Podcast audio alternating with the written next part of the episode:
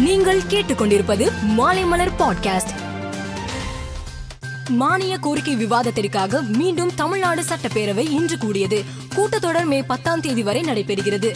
சட்டப்பேரவையில் நீர்வளத்துறை மானிய கோரிக்கை மீது இன்று விவாதம் நடைபெற்றது. கேள்வி நேரத்தின் போது மூன்று லட்சம் பட்டாக்கள் வழங்க இலக்கு நிர்ணயிக்கப்பட்டுள்ளது என வருவாய்த்துறை அமைச்சர் K K S S R Ramachandran குறிப்பிட்டார். ராமேஸ்வரத்தில் புதிய மீன்பிடி துறைமுகம் அமைக்க அரசு நடவடிக்கை எடுக்கப்படும் என அமைச்சர் அனிதா ராதாகிருஷ்ணன் தெரிவித்துள்ளார். வேளாண் துறையில் உள்ள காலி பணியிடங்களை நிரப்ப நடவடிக்கை எடுக்கப்படும் என அமைச்சர் எம் ஆர் கே பன்னீர்செல்வம் பதிலளித்தார். முதலமைச்சர் மு க ஸ்டாலின் வெளிநாட்டு பயணம் குறித்து பேசினார். அப்போது தமிழகத்திற்கு முதலீடுகளை ஈர்க்கவே துபாய்க்கு அரசு முறை பயணம் மேற்கொண்டதாகவும் துபாய் அபுதாபி பயணத்தில் பதினான்கு ஒப்பந்தங்கள் மூலம் ஆறாயிரத்தி நூறு கோடி ரூபாய் முதலீடு ஈர்ப்பு பனிரெண்டாயிரத்தி நூறு பேருக்கு வேலை வாய்ப்பு கிடைக்கும். பல்வேறு மாவட்டங்களில் புதிய தொழில் நிறுவனங்கள் தொடங்க ஒப்பந்தம். துபாயில் உள்ள தமிழர்களை சந்தித்து சொந்த மண்ணில் தொழில் தொடங்க அழைப்பு விடுத்தேன் என குறிப்பிட்டார்.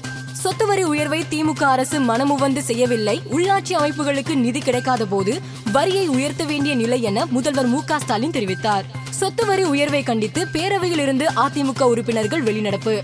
பாஜகவின் தொடக்க நாளை முன்னிட்டு அக்கட்சியின் தேசிய செயற்குழு உறுப்பினர் குஷ்பு கொடியை தலைகீழாக ஏற்றியதால் சிறிது நேரம் பரபரப்பு ஏற்பட்டது. அடுத்த ஆண்டு தொடக்கத்தில் இந்திய பொருளாதார வளர்ச்சி ஏழு புள்ளி ஐந்து சதவீதமாக இருக்கும் என ஆசிய வளர்ச்சி வங்கி கணித்துள்ளது. காஷ்மீர் முதல் கன்னியாகுமரி வரை பாஜக வலுப்பெற்று வருகிறது என பாஜகவின் நாற்பத்தி இரண்டாவது நிறுவன நாளையொட்டி தொண்டர்களிடையே பிரதமர் மோடி பேசினார். தெலுங்கானா மாநில ஆளுநரும் புதுச்சேரி மாநில துணைநிலை ஆளுநருமான தமிழிசை சவுந்தரராஜன் டெல்லியில் பிரதமர் மோடியை சந்தித்தார். சிவசேனா எம்பி சஞ்சய் ராவத் சொத்துக்களை முடக்கி அமலாக்கத்துறை அதிரடி முடிவு எடுத்துள்ளது. பொருளாதார நெருக்கடி காரணமாக விலைவாசி அதிகரித்துள்ள நிலையில் வீதியில் இறங்கி போராடும் மக்கள் மீது தாக்குதல் நடத்தக்கூடாது என இலங்கைக்கு ஐநா சபை அறிவுரை வழங்கியுள்ளது.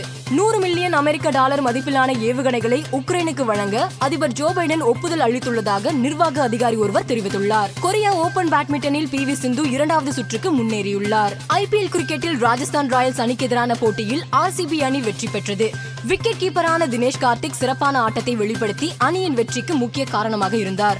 மேலும் செய்திகளுக்கு மாலைமலர் டாட் காமை பாருங்கள்.